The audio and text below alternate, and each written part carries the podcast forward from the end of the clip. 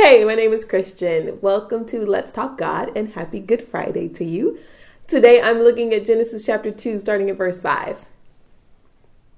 At the time God made earth and heaven, before any grasses or shrubs had sprouted from the ground, God hadn't yet sent rain on earth, nor was there anyone around to work the ground. The whole earth was watered by underground springs.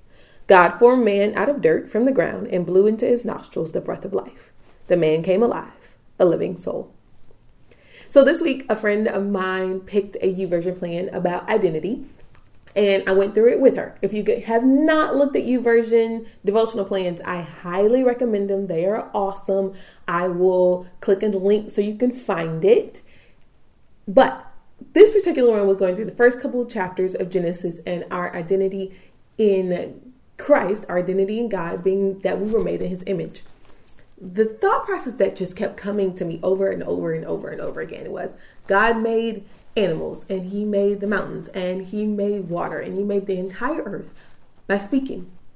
But when it came to us, when it came to man, he got his hands dirty.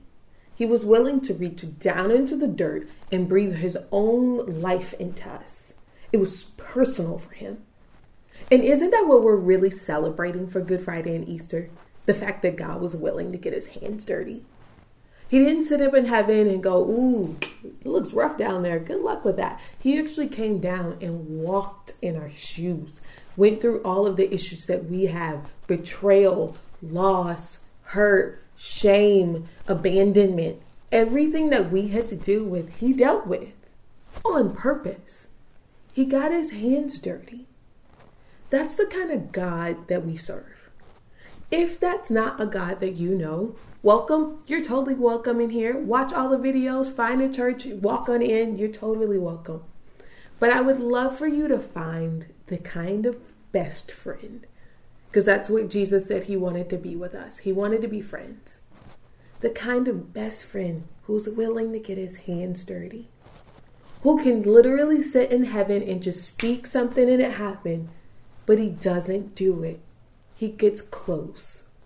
The Bible refers to Jesus as Emmanuel, God with us. Even after he left, God, Jesus said, I'm going to send you someone better who's going to stick with you on a day to day basis. Praise God who's willing to get his hands dirty, willing to come down and get dirty and messy and undergo pain just to be with us.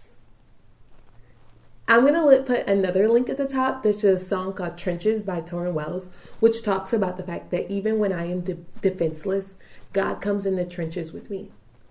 It's so amazing to worship and have a best friend who's willing to get his hands dirty. Love you.